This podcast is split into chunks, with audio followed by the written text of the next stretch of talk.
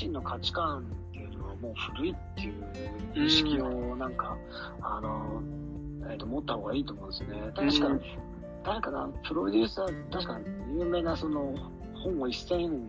万部売ったプロデューサーがなんか出してた本で、はい、親は100%間違ってるっていう確か本があったと思うんですよ、あはい、まさにそうだなっていうふうに僕は思うんですよね。うん、僕自身も自分は100%間違ってるんだっていう、うん、ある意味で、あんまり子供になんかこうね、こういうふうなことやろうとか、ああいうふうなことしろとかっていうのを押し付けたりするのは絶対やめようかなと思ってるんですよね。うん。で僕なんか何倍もその、ね、ちっちゃい頃からそうやって周りのいい環境に囲まれて育ってるんで、まあ、彼ら自身が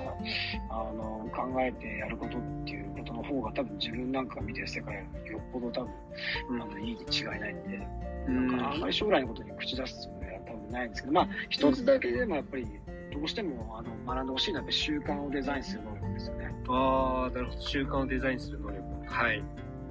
やっぱりこれからどんどん国っていう概念がどんどん薄れていくと思うんですよ。っていうのもね、うん、大統領すら GAFA によって沈められちゃう時代なわけじゃないですか。うん、今まではアメリカっていう国は企業がアメリカよりも強くなることは許さなかったわけですよ。うん、独占禁止法で縛り付けて分解したりとか解体したりとかして、うん、だから AT&T もそうだし、マイクロソフトとかもそうだったじゃないですか。はい。うん、でも今回って、ツイッターのアカウントは永久凍結だし、新たな SNS 作ったら、その SNS をかが使ってる AWS の Amazon のサーバーを止められて、もう SNS 使えなくなったりとかって、もう大統領がある意味、ね、その企業によって、存在をなんか消されようとしてるわけじゃないですか。うんこれってすごいパラダイムシフトだと思うんですよね。だからそのもう仮想通貨とかがこれだけまたビットコインとかも高騰してるし、うん、もうそういった意味でその国っていう概念がどんどんね薄れていくっていう物語ってるわけですよね。要するに通貨っていうのはある意味国の特権なわけじゃないですか。はい。うん、でもそのそれがなんか仮想通貨っていうかその暗号通貨っていうなんか、よくわからないもので取ってもらえようとしてるっていうのはすごい意味すると大きいからやっぱりそうするとね自分たちである意味ね自分たちのなんかそういうコミュニティとかを置くとか、そういうのをどんどん、そういうつもりでやっていかなきゃいけない時代が来るんじゃないかなってすごい思いますよね。国っていう概念がもう、どんどん薄れてきてるっていうのはすごい感じるんで。うん。だからそれにはやっぱり、やっぱりその、親自身がそういうふうに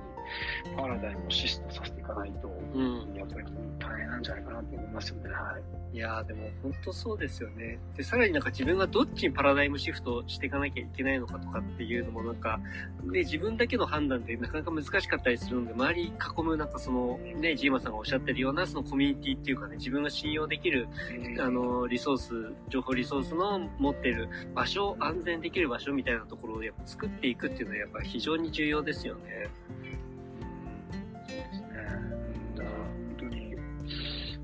思いますよね。うんなるほど。今回も最後まで聞いてもらいありがとうございました。チャンネルの説明ページの方に僕がどんな人間なのかわかる2分ほどの簡易プロフィールのリンクを貼っています。また、音声配信についてやセルフプロデュースについての有料セミナーの講義が無料でもらえる LINE のリンクもあります。そして私のプロデュースしている書籍や SNS のリンクも置いてあります。インターネットを通じた出会い、すなわちネット縁が僕自身の人生を大きく変えたので、この出会いがあなたの人生を変える良いものになることを願っています。ではまた次の放送で会いましょう。